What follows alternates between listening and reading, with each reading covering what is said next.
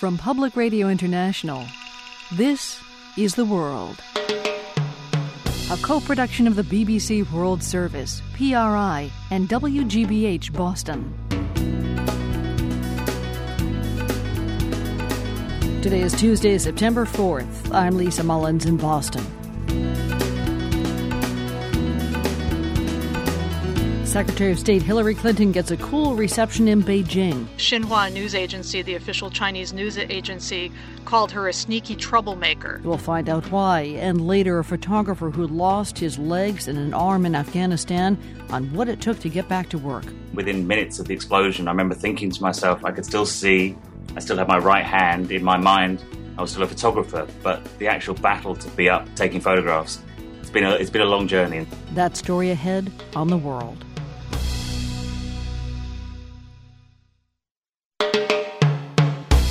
PRI's The World is made possible in part by the Medtronic Foundation, celebrating 25 new global heroes, runners who didn't let a diagnosis of chronic disease end their run at the Medtronic Twin Cities Marathon on October 6th. More at medtronic.com and by WGBH, producer of Masterpiece Mystery. Kenneth Branagh stars as brooding Swedish cop Inspector Kurt Wallander. He has a new relationship, a new sense of possibility, and three chilling new cases with devastating effects. Don't miss a new season of Wallander, Sunday night at 9, 8 Central on PBS.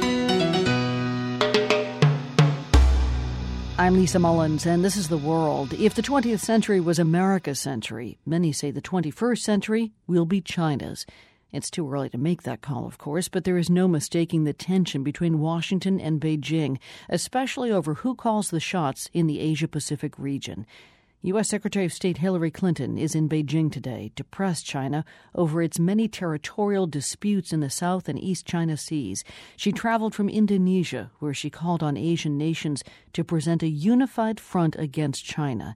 And she proposed a binding code of conduct to prevent the risk of confrontation. The world's Mary Kay Magistad is in Beijing. Give us a little bit of background on this first, Mary Kay. How serious are the territorial disputes that Hillary Clinton is referring to?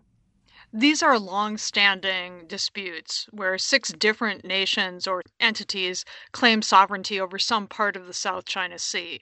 Now, recently, in the last few years, China has been increasingly aggressive in asserting its claims and saying these are ancient waters, ancient islands that China has always laid claim to there isn't actually historical documentation to back this up. And in fact, certain claimants, like for instance the Philippines, say this is patently ridiculous. You're claiming waters that are much closer to our shores than they are to yours.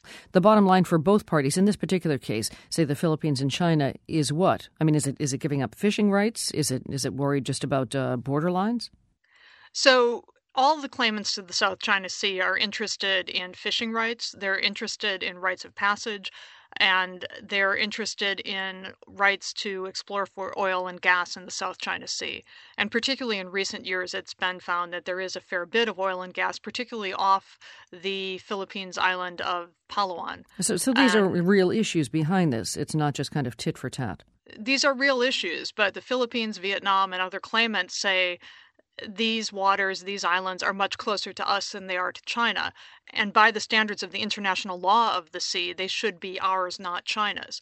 Now, China says, we can resolve this. We can talk country to country on a bilateral basis, and we'll come to some sort of an agreement. What Hillary Rodham Clinton said today was Southeast Asian countries who have claims to the South China Sea should stand together and insist on a multilateral discussion with China to agree to a code of conduct in how to act within the South China Sea and how to share resources. China's really not interested in doing that. In fact, it's actively opposed to a multilateral approach. So the Chinese have been striking out against Hillary. Uh, Xinhua news agency, the official Chinese news agency, called her a sneaky troublemaker. Uh, and uh, said that these sorts of interventions are just a continuation of U.S. hegemony. Of course, some of China's neighbors would say that it's China that's trying to be hegemonic in the in the region. Why is the United States involved at all? Well, the United States has a defense treaty with the Philippines, so if it were to come to blows with China, the U.S. could very well be involved. Also, the U.S. has an active interest in making sure that the sea lanes remain open and that U.S. ships can pass freely. A lot of international trade passes through the South China Sea. And also, the U.S. wants to make clear to China that it's not going quietly away from being a Pacific power. It intends to continue to be an Asian power and a Pacific power for a long time to come. The Chinese view is that China is rising and the U.S. is falling, and the U.S. should just step aside and accept this reality gracefully. The United States has made it clear in the last two, three years, especially, uh, that that's really not how they see it, um, that in fact the U.S. will stay in Asia for a long time to come.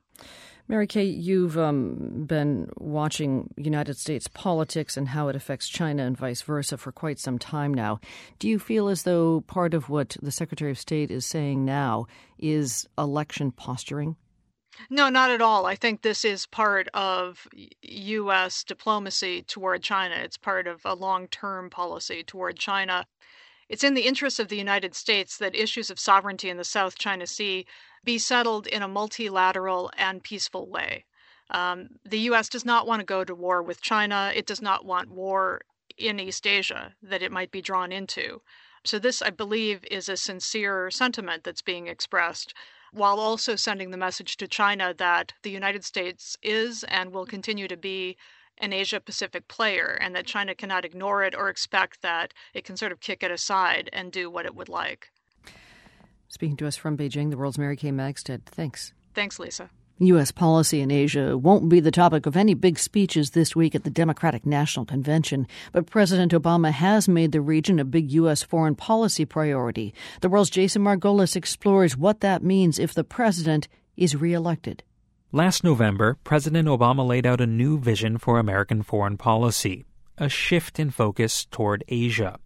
Here's the president speaking to the Australian Parliament in Canberra. With most of the world's nuclear power and some half of humanity, Asia will largely define whether the century ahead will be marked by conflict or cooperation, needless suffering or human progress. As president, I have therefore made a deliberate and strategic decision as a Pacific nation, the United States will play a larger and long term role in shaping this region and its future. The president spoke of stronger military ties and economic partnerships in the Asia Pacific. He said the U.S. will promote civil societies and the advancement of the rights of all people in places like Burma. He talked about combating piracy and extremism in Indonesia. The president, as well as administration officials, have taken to referring to this new strategy as a, quote, pivot toward Asia. Bhaskar Chakravorty, a senior associate dean at the Fletcher School at Tufts University, says this pivot was unavoidable. A pivot towards Asia is centered on the 800 pound or the 1600 pound gorilla in the room, which is China. And the question about China has to do with how do we both compete with and collaborate with and uh, help and get help from China all at the same time. Chakravorty says that'll be complicated. So, what that involves is having a presence in Asia so that I can do business with China, I can keep close tabs on what China is up to, and then also make friends with uh, other parties, other countries in Asia that potentially could become part of China's orbit or want to get away from China's orbit, in which case they would uh, rush uh, uh to embrace the U.S. And Chakravorty says carrying out this strategy could be easier for a second term president. This pivot toward Asia is becoming possible as the U.S. winds down its commitments in Iraq and Afghanistan, and also as U.S. influence in parts of the Middle East is on the wane. But can a second term Obama administration pull off its new Asia policy? Aaron Friedberg, a professor of politics and international affairs at Princeton University, says it's a matter of resources. Obviously, there are going to be significant uh, cuts in the defense budget, so it's going to be tough for the United States to spend more money on maintaining its own forces in, in East Asia. I think we're going to try, but the administration may not have the resources to do as much as some people think that it should. So while Friedberg says the Asian pivot is a good idea in theory, thus far, it doesn't have much substance. Most of what the administration has done has been talk, and talk's important, but it has to be backed up with actions. Friedberg is also an Asia Pacific advisor to Republican presidential nominee Mitt Romney. Friedberg emphasized, however, he was not speaking for the Romney campaign during our interview. Still, I asked him how a Romney administration might differ in terms of its policy toward Asia. Just to back up one step, I, if you look back over the last 20 years, so since the end of the Cold War, both Republican and Democratic administrations, starting with George H.W. Bush and then down through the Obama administration, have pursued a mixed strategy towards China of engagement on the one hand, in economic, certainly diplomatic engagement, and so on. And on the other hand, efforts to maintain a balance of power even as China grows stronger. So I think uh, there is likely to be more continuity than change, whoever is elected in 2012. Friedberg did add it's his sense that a President Romney would perhaps go a little further strengthening the U.S. position in the region. And a Romney administration might be tougher toward China on economic issues. But Bhaskar Chakravorty at Tufts, who identifies himself as an Obama supporter, thinks a President Romney would be far more constrained in Asia. Mitt Romney, if he does get elected, he'll be elected on uh, the single issue of jobs back home. Of course, any future strategy in Asia for any president is subject to the real world cooperating. After all, unforeseen events have a way of intruding on grand policy plans, no matter what they are, or who is making them. For the world, I'm Jason Margolis.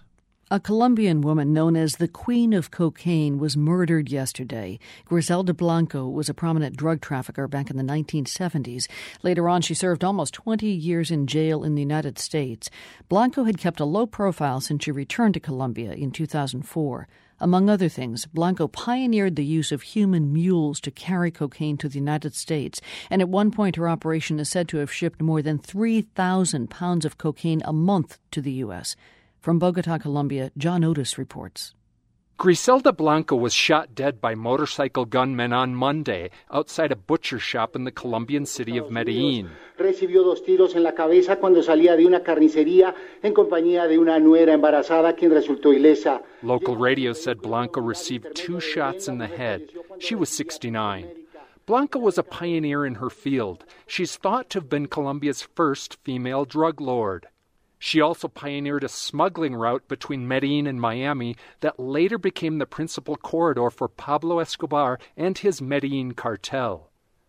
Blanco's criminal organization is thought to have shipped a ton and a half of cocaine to the United States every month.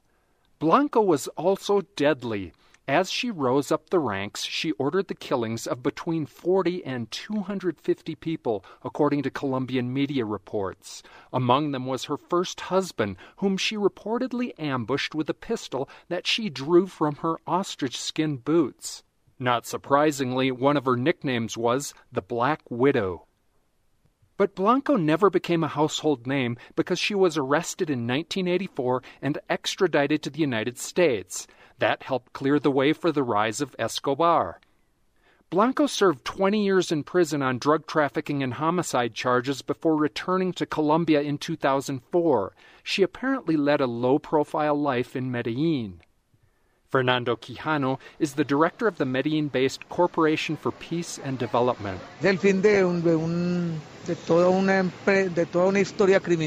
It is the end of a long criminal history. She was elderly and had served prison time in the United States. Within Medellin's criminal underworld, grudges die hard, and Blanco was finally tracked down and killed. Ironically, she was murdered by a gunman aboard a motorcycle, a means of assassination that Blanco helped to invent 30 years ago. For the world, I'm John Otis in Bogota, Colombia. A musical twist on the drug war coming up later on PRI. The World is brought to you by PRI with help from the Medtronic Foundation, celebrating 25 new global heroes, runners who didn't let a diagnosis of chronic disease end their run, at the Medtronic Twin Cities Marathon on October 6th. More at medtronic.com. I'm Lisa Mullins, and this is The World. Giles Duley is a leading British photographer. He takes portraits, mostly in black and white. He's photographed former soldiers in Angola and refugees in Bangladesh and U.S. Army soldiers on patrol in Afghanistan. It was on that assignment, last year in Afghanistan, that he almost lost his life. Duley lost both his legs and his left arm after he stepped on a landmine. After months of surgeries and rehabilitation, He's now back at work taking pictures, and his first assignment is to be one of the official photographers at the Paralympic Games. Giles Duley is now in London. What is it like, Giles, to be on your first assignment uh, after all that rehab and all those surgeries? I can't even start to explain how fantastic it feels. You know, from the day one, in fact, within minutes of the explosion, I remember thinking to myself, I could still see, I still have my right hand in my mind. I was still a photographer, but the actual battle to put that into uh, the practical elements of being able to walk and, and be up taking photographs. It's been a long journey, and so it was it was a, a moment of victory, I guess, to be going into the Paralympics. Tell us more, if you will, Giles. What happened in Afghanistan? Yeah, I was embedded with um, a unit from the 101st Airborne, and we were out on patrol. Uh, we'd been been ambushed a few days in a row, so we were going on a patrol to check out one of the compounds where we were ambushed from. It was actually a relatively quiet moment we had surrounded the compound. Everything seemed okay there. The guys had just laid a perimeter around, and I turned to talk to one of them. And as I turned, I felt the click and uh, realized I'd stepped on an IED. An improvised explosive device. And, That's right. And then what? I never actually lost consciousness. I just remember a, a huge, great white heat. I would describe it as uh, the sensation of flying through the air. And then I landed with a thud on my side, and immediately it was clear that I'd lost my legs and my arm. I remember looking up and seeing uh, little bit of boxer shorts in the in the trees and thinking that wasn't a good sign. But I was lucky. I mean, the, the guys with me, one of one of the, the chief medics from 101st happened to be on the patrol. The sergeant on the patrol, they were fantastic. They got to me quick, got the tourniquets on, chatting to me, and, and really just were incredible and saved my life. The um, I, I, mean, there's so much to talk about in terms of your own story, but can you maybe encapsulate for us what the road to recovery was like? You know, it's been difficult in the sense of every time you think you're getting somewhere, another operation's needed or some other setback. I've had about 30 operations in the last 18 months, and uh, each one of them has come with its own with its own difficulties. When I came back to the, UK, I succumbed to some severe infections, lung infections. My kidneys stopped working. I spent 45 days in intensive care. Two times my, my family was called in, um, pretty much to say their their goodbyes. I was uh, in a coma at that stage. My right hand was was pretty much uh, rebuilt, but nobody was sure if I'd be able to use it fully. So the idea of even living independently was out of the question at the beginning. So bring us where you are today, and you are now photographing the Paralympics. Who's your client? Yeah, I'm, I'm working for Ottobock, who are the uh, technical partners at the Paralympics. Basically, they are a prosthetics company, and they're doing all the maintenance on limbs, wheelchairs, you name it, uh, they're, they're fixing it in their workshop there. So they approached me a few months ago about coming in. At that stage, I was still actually in my wheelchair and, and wasn't sure I'd be able to do it, but it, it was great because it set me a goal, set me something that I was aiming to do. And I wonder so you're operating with a fully functioning right arm, is that correct? That's right, yeah. And left arm, does it exist at all? Yeah, the left arm is, is actually through the elbow. So I have up until the elbow. And then I, I, I wear a, um, it's um, something of my kind of own invention, which is just extends the arm slightly and has a has a rubber end, and that enables me to still focus a camera while I use my right hand to hold the camera and take the pictures. Oh, so you use the you said the kind of rubber end to move, for instance, the aperture, and and to, can you set the the shutter speed with that? Exactly. So I've managed to sort of learn and uh, and find ways to, to operate it. Wow. I have to say, I mean, I, I uh, you know, when when you first um, have just one hand, everything becomes you know a problem. Things that you never even really thought about become hard to do, and you start to learn how to do different things one handed. But I've always found trying to use the camera was quite a problem. But then I was watching one of the archers at the, the Paralympics recently who has no arms. And he's learned how to use one leg and what's left of, of one of his arms to do archery. And you think, well, if somebody can do that, I can learn to use a camera. And there's something interesting that happened to you when you first arrived at the Paralympic Games. Um, and, and you start off one of your stories. In fact, we can post this story at theworld.org. You start off your story telling us about it. You say, honestly, I think I'm in the right queue, the right line, you say. What was going on there? no, it was, it was funny because obviously I, I turned at the Paralympic Games and uh, went into the, the queue blatantly marked for media, and I was stood there. And they have a lot of people helping out the games that are known as the games makers. And three of these games makers came over to me and going, Sir, you're in, in the wrong queue. I kept saying, No, I'm pretty sure this is the right queue. Oh, no, sir. No, sir, definitely not the right queue. One of them kind of looked down and sort of hinted towards my uh, prosthetic legs. So eventually I just gave up with their sort of constant sort of pestering that I was in the wrong queue and decided to go with them. And they put me in the queue, which was the official arrival point for athletes from around the world. So suddenly I found myself stood there with the Chinese Paralympic team with their arms around me, being given a flower, kind of walking in through there. Um, I think the biggest question in my mind at that point was what uh, event I should enter. and also, I mean, I imagine you're thinking, boy, um, this gives me great access to the Olympic Village that I otherwise might not have had. Yeah, I mean, I have to say, every, everywhere I've been, it's kind of one of those things in security. They don't really question what you're there to do. It's just everyone just assumes you're an athlete and lets you through. So, yeah, it's been uh, great access. One of the photographs you've taken is a self portrait. It's a pretty powerful image. And, uh, and I'm going to read a little bit of what you wrote on your website about it. And maybe you can kind of complete the thought. You, you, wrote, When I was still in intensive care, I had an idea in my head of a photo I wanted to take, a self portrait. I could see it so clearly. It was in my head for months. I called the idea my broken statue image. Do you remember that thought, and can you continue it for us? No, absolutely. And I, I remember thinking of, of Greek statues and how, you know, some of the most beautiful statues known to man actually have parts missing. And for me, it was about the inside person. The person I always was was exactly the same. And although my body had been shattered, I was still me. And I wanted to reflect that in a photograph. And I think I wanted to be very um, clear as well about what my injuries were for people to see them, but also to see that I was exactly the same. You know, I find myself now looking around and I now look at people maybe who have all their limbs missing, wondering how they would cope. But my own situation, I've learned to adjust. Really, my life is in many ways more, more rewarding and more fulfilled than it was two years ago. Well, our listeners can see a number of your photographs, Giles, uh, including that self portrait that we mentioned online at theworld.org. Giles Duley, a photographer at the Paralympics. He's also a triple amputee. Very nice to talk to you, Giles. No, thank you.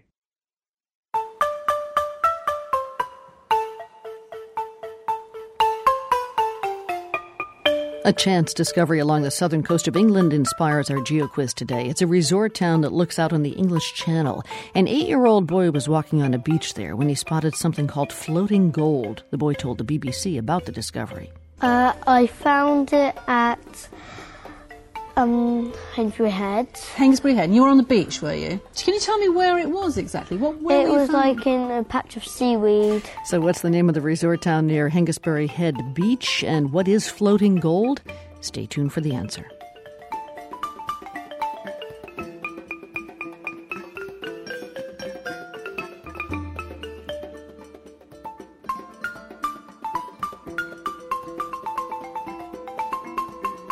This is PRI.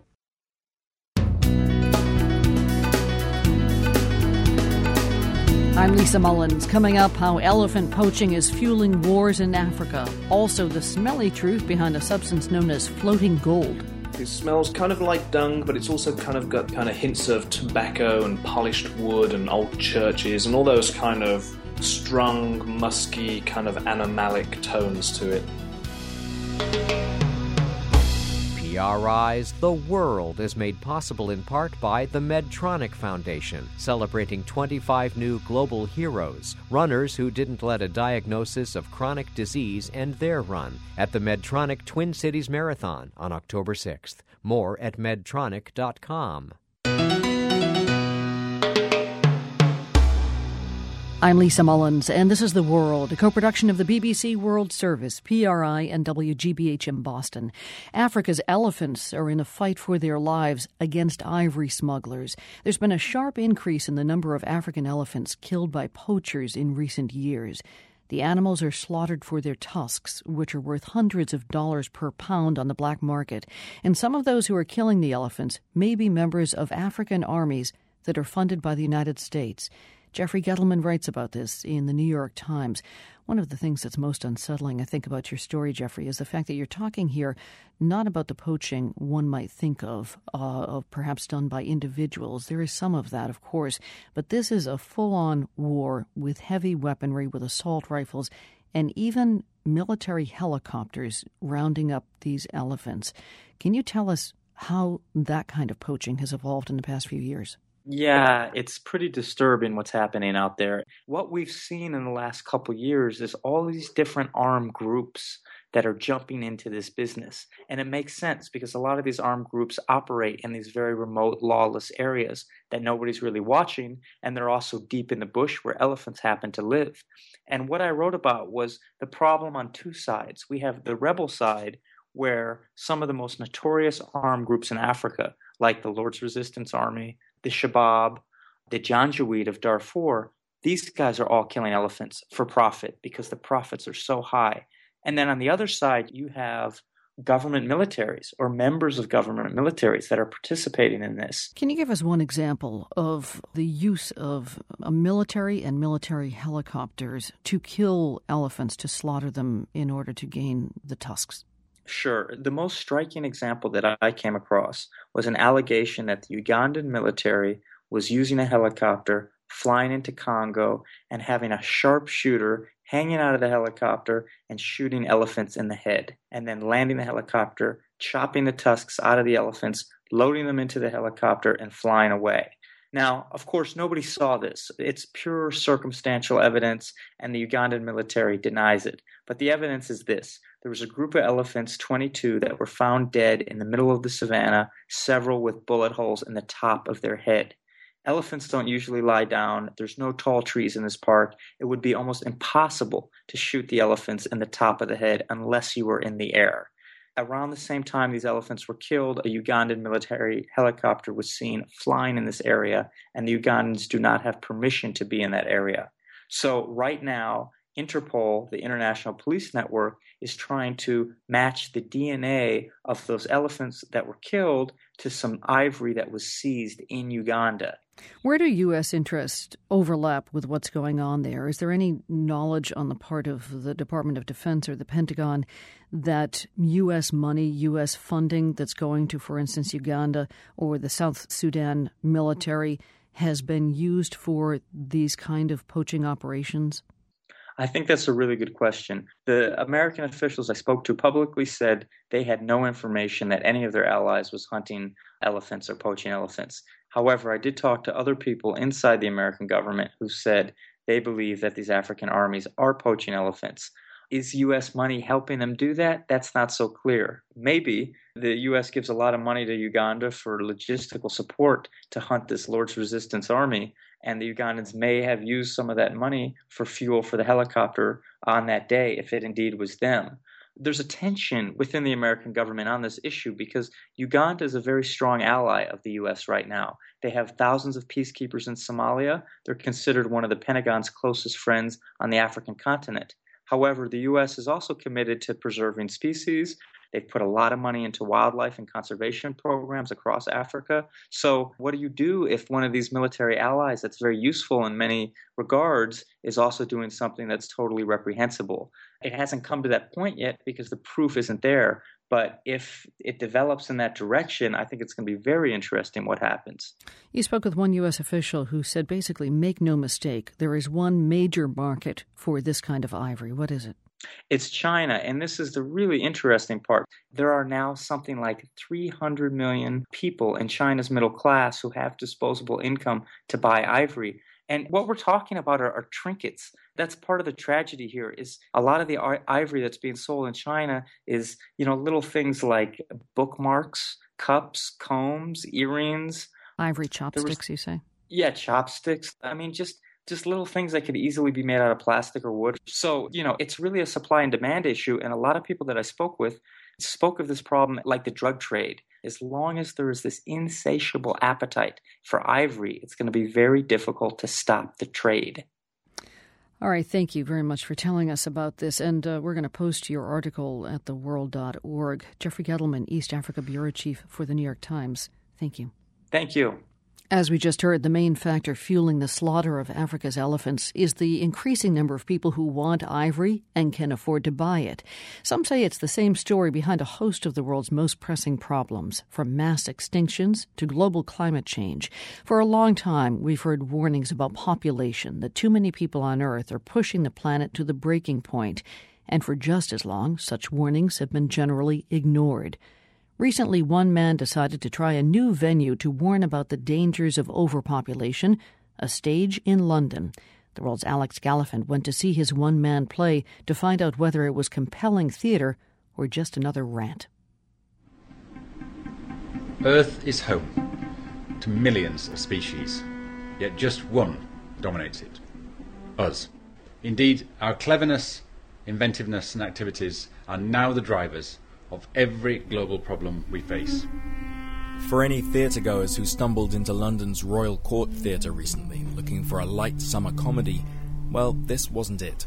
In fact, I believe the situation we're in right now could rightly be called an emergency, an unprecedented planetary emergency. That's what I'm here to talk about. That's Stephen Emmott, the creator and star, if that's the right word, of a show called 10 Billion the title refers to the number of humans expected to be crowded onto our planet by the middle of the century. I think we're on for at least 10 billion, and possibly considerably more. Emmott is the head of computational science at Microsoft. He's also a professor at Oxford University, so he likes experiments. And with his latest project, he's got a threefer an experiment in theatre, and an experiment in science, and an experiment in communication. 10 Billion isn't so much a show as a lecture but one presented in a theatre. There's theatrical lighting and some music. The challenge Emmott set himself was this Is it possible to give a talk that captures a whole boatload of scientific material, that synthesizes research from a range of different disciplines, but do it in just an hour and in a language and form that'd be accessible for a lay audience without it being dumbed down? A tall order. So, normally when we make theatre, we employ actors to impersonate people like scientists. Here's director Katie Mitchell, a mainstay of Britain's National Theatre. But there's something about the complexity of this subject matter that it seemed better to address it by getting the scientists themselves to actually stand up and talk about it. And then we would support that talk with theatrical means like video, animation, lighting, and music. Mitchell set 10 billion in a rough replica of Stephen Emmott's real life office. There's his laptop, lots of books, a plant, and a whiteboard. Emmott performs his thought experiment by looking at various global systems and seeing how they all connect and how humans have affected them water, land, energy, and climate. His conclusion is that we've already exceeded the so called carrying capacity of Earth, the maximum human population that the planet can sustain indefinitely without those support systems breaking down. It's a kind of big picture synthesis that Emmott says doesn't happen very often, even in the academic community. You go to one conference, it's all about water. You go to another one, it's all about the global carbon cycle. You go to another one, it's about terrestrial ecosystems. Emmott says that narrow gaze is matched by the way the news media talks about the environment, not as a whole complex system, but bit by bit, as discrete pieces of news occur. You know, something typically like, I don't know, ocelots are not breeding as much this year. I always imagine someone saying, Doris, ocelots are not breeding today.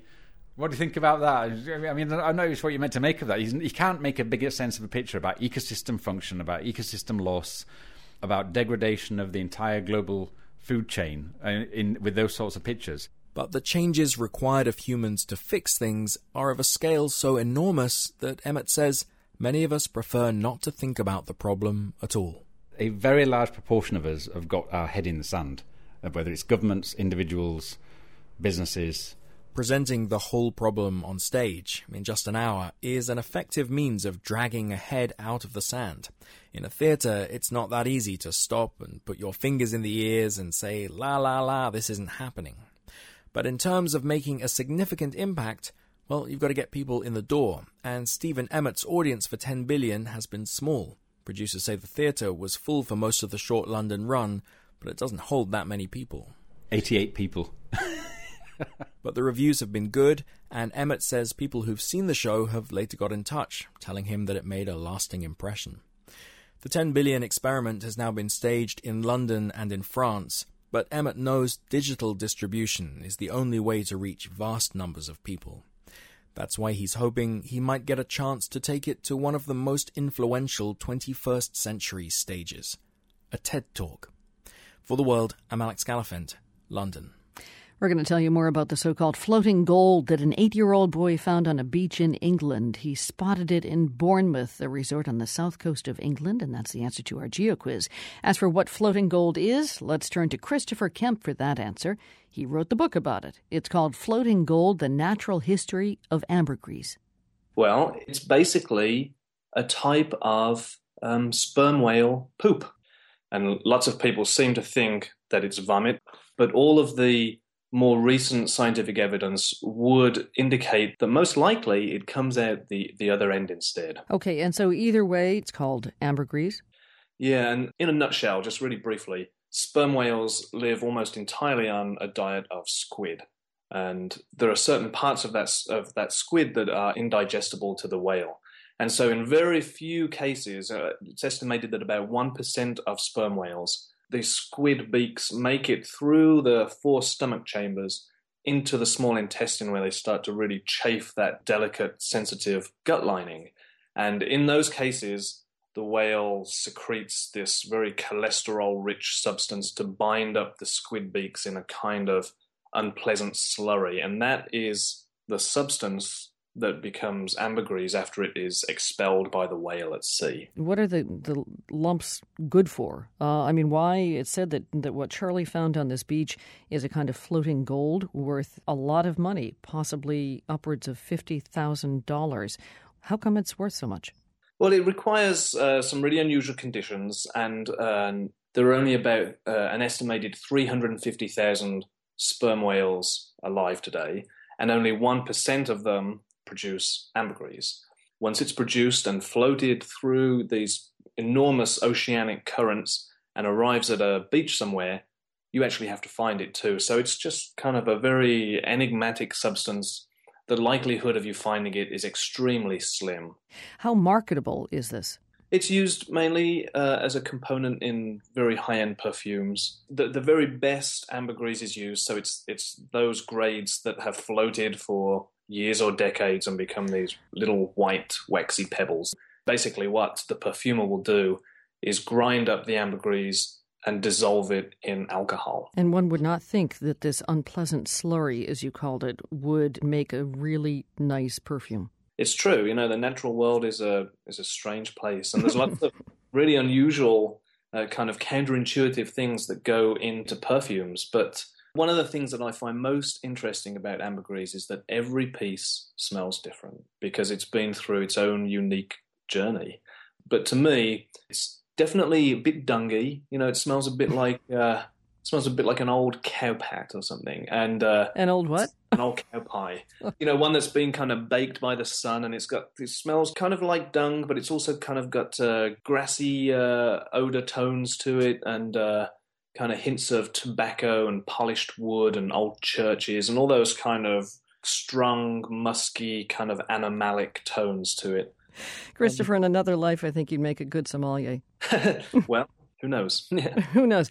By the way, were you ever inspired by Moby Dick? Yeah, there's a scene where Stubb, the first mate, manages to convince uh, a whaling ship that passes by, and it, it's towing a couple of pretty decomposed whale carcasses. And Stubb convinces them that if they continue to do that, then the gases from the carcasses will probably kill them. And so they unhitch the carcasses and let them float away in the ocean. And then Stubb jumps on top of one of them and grabs a shovel and starts digging into the whale to look for ambergris. And uh, he's actually successful. He finds some. And Melville describes it as cheesy lumps like a rich loam. And that was inspirational to you. Sure. Yeah, it was so kind of otherworldly to imagine that scene, and, and that scene was probably an, an, everyday scene during the whaling era. So it's just uh, such an odd, unusual substance that has driven men and women to do some of the strangest things you can imagine. Gosh. Christopher Kemp, author of the newly published book Floating Gold A Natural and Unnatural History of Ambergris. Really fascinating stuff. Thanks very much. We've got a photo of a smiling eight year old Charlie Naysmith holding his piece of floating gold. That and a lot more good stuff today at theworld.org. This is PRI. The World is brought to you by PRI with support from the investment firm of Raymond James, Wealth Management, Bank and Capital Markets. Details on finding a local advisor at lifewellplanned.com. I'm Lisa Mullins, and this is The World. You wouldn't think that India and McDonald's would be a great combination. A lot of people in India are Hindus and don't eat beef, and McDonald's built an empire on its burgers. Well, that helps explain why McDonald's is trying something new in India. The company says that next year it's going to be opening its first vegetarian only restaurants near religious shrines in India. Sarah Senatore is an analyst at the equity research firm Sanford Bernstein and Company, and she says that McDonald's has been reinventing its brand in India. You certainly have seen McDonald's offering more uh, locally relevant foods in places like India, you know, where it doesn't serve beef, it tends to serve uh, Rajmak, which is chicken or, or lamb, or places like China where you have uh, um, offerings, whether it's dough sticks at breakfast or things like that, that would appeal to local palates. So I think this is more of an evolution rather than a, a sharp change in their trajectory. Okay, so you say an evolution because they've already been serving things like Maharaja Mac, which is a chicken patty. Uh, there's a fried spicy potato patty known as uh, a McAloo Tikki burger. Tikka, right. Tika, yeah. Is this the, the kind of thing, though, the McDonald's will have to serve up in larger numbers to truly crack the Indian market? Yeah, I think emerging markets require different menus and different operating models. Yum Brands, which is the uh, company that owns Taco Bell, KFC, and Pizza Hut in the U.S. really dominates the emerging markets with the KFC business, and to some less extent, Pizza Hut is known for tailoring both its menu, so offering things like congee in China, and also its uh, operating model. So, you know, does breakfast in the developing markets with KFC, has a tea time offering in all of its brands in China, and it's renowned for doing that and for uh, dominating the emerging markets as a result. Okay, and the congee being a kind of it's a sort of a Chinese breakfast, kind of a salty porridge type meal that you're saying exactly. that yeah that's served there. So is there a possibility do you think that what goes in China or what goes in India might then be brought back here to America? In other words, can you imagine McDonald's bringing vegetarian only outlets here to the US? That we'll see vegetarian only outlets, uh, but I do think you know we have certainly seen the global quick service, uh, limited service restaurants innovate in other markets and bring that to the United States. So, uh, you know, example would be their McCafe beverage line, which actually came from New Zealand. We do see a lot of cross market pollination from McDonald's. McDonald's, apparently in St. Paul, Minnesota, there's a McDonald's franchise that's reaching out to the Hmong community by advertising on billboards in the Hmong language of Southeast Asia. There are some Hmong speakers who say, though, the McDonald's actually botched the translation and is kind of mashing words together and sounding not very colloquial. Assuming those grammar problems are eventually ironed out, is this the kind of thing that you think will help McDonald's back here in the U.S. with uh, non English speakers? Yeah, and that is certainly something that you see. I mean, the most obvious example would be marketing to Hispanic consumers. I mean, you see a lot of Spanish language marketing go on, not just by McDonald's, but by uh, uh, many of their competitors and even some of the full service restaurants. But, uh, you know, but we're talking about a much smaller population. I mean, significant population in St. Paul of, of Hmong, but much smaller than you would think Latino in the United States uh, Hmong is never going to be a national marketing campaign for them. But for the franchisees who are operating in an area where there is a, an enclave, an ethnic enclave, it makes perfect sense to have uh, a different language marketing strategy. Okay, thank you. Sarah Senatore, senior analyst at Sanford Bernstein and Company. She spoke with us about the recent efforts by McDonald's to expand its market share globally. Nice to talk to you, Sarah. Thank you. Finally, today, the Mexican state of Sinaloa is home to the country's most wanted drug lord. El Chapo Guzman heads the much feared Sinaloa cartel. Drug trafficking has long dominated life in the state. It's even spawned a musical style known as narco corridos. Those are ballads that glorify drug dealers and their deeds. For our global hit today, we meet a rapper from the state capital, Culiacan, who goes against the grain. Reporter Miles Esty has his profile.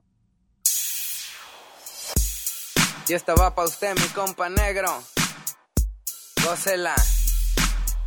MC Enfermo, or El Sick, raps behind the glass of an adapted closet with a mic stand that serves as his recording booth. The studio is actually the side room of a house in a dusty suburb of Culiacan.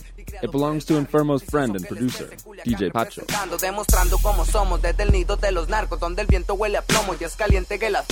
Detained by the narcos, where lead fills the air and the danger's high all the time, says the chorus. Soy un sinaloense y represento a Culiacán, tierra de agricultura, religiones y costumbres, el sol que sin censura en primavera como lumbre. MC Enfermo, whose real name is Manuel Mason, is energized whenever he speaks whether it's about music, politics, or the ongoing violence. Lo escribimos porque porque estamos pasando por la We write about it because we need to say that our brothers are dying in the drug trade, dying from the bullets. The gangsters aren't just ending people's lives, they're killing their souls too. MC Enfermo has watched dozens of his own friends get recruited by the cartels.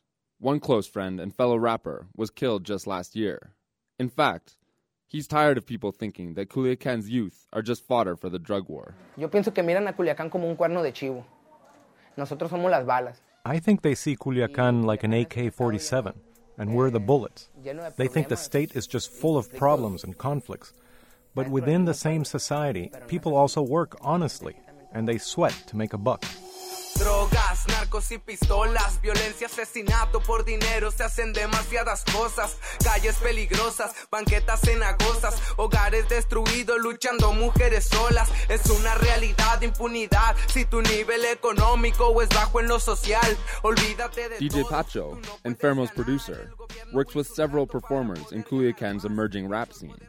He says Enfermo and friends, whose lyrics document and question life around them, exemplify the style of conscious rap he sees around Culiacan. La mayoría habla de la vida. La mayoría hablan de la vida y de lo y de lo que están pasando. Most of them talk about life, about all that's going on here, and well, who they are amongst all this. They don't talk about money, not like how a lot of rappers boast about money and guns. Here, no. Here, rap's focuses on daily life and what people are doing to make it. Words are both valuable and dangerous weapons in Mexico. NGOs say that eight journalists have been killed directly for their coverage of the drug war this year, and several media outlets have been attacked across the country. Many singers who've defied the narcos have been killed as well. Enfermo knows there are certain things he just can't say, but he also thinks it's important for people, especially young people, to hear that not everyone admires the drug culture. Es un tema de entrar y nunca salir. O sea, tú entras a esa parte y ya nunca vuelves a salir. You enter that life and you never come back. It's really hard to get out from that, you know? For us, we're not after that life because we don't want to end up six feet under. That's it, period. Hay cosas en la vida que uno se pregunta pero no se imagina. Caminos obstruidos, callejones sin salida. For the world, this is Miles Estin in Culiacan, Mexico. De la vida, homie, hay cosas en la vida que uno se pregunta pero no se imagina. Caminos obstruidos, callejones sin salida.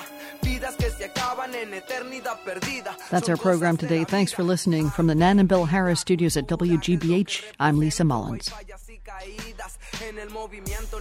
The World is a co production of the BBC World Service, PRI, and WGBH, supported in part by the Rita Allen Foundation, investing in transformative ideas in their earliest stages to leverage their growth and promote breakthrough solutions to significant problems. Online at ritaallen.org and by the WGBH Fund for Environmental Reporting, whose donors include the Grantham Foundation for the Protection of the Environment, supporting a cooperative approach to solving our critical environmental problems while we still can, and the Kendeda Fund, furthering the values that contribute to a healthy planet. PRI, Public Radio International.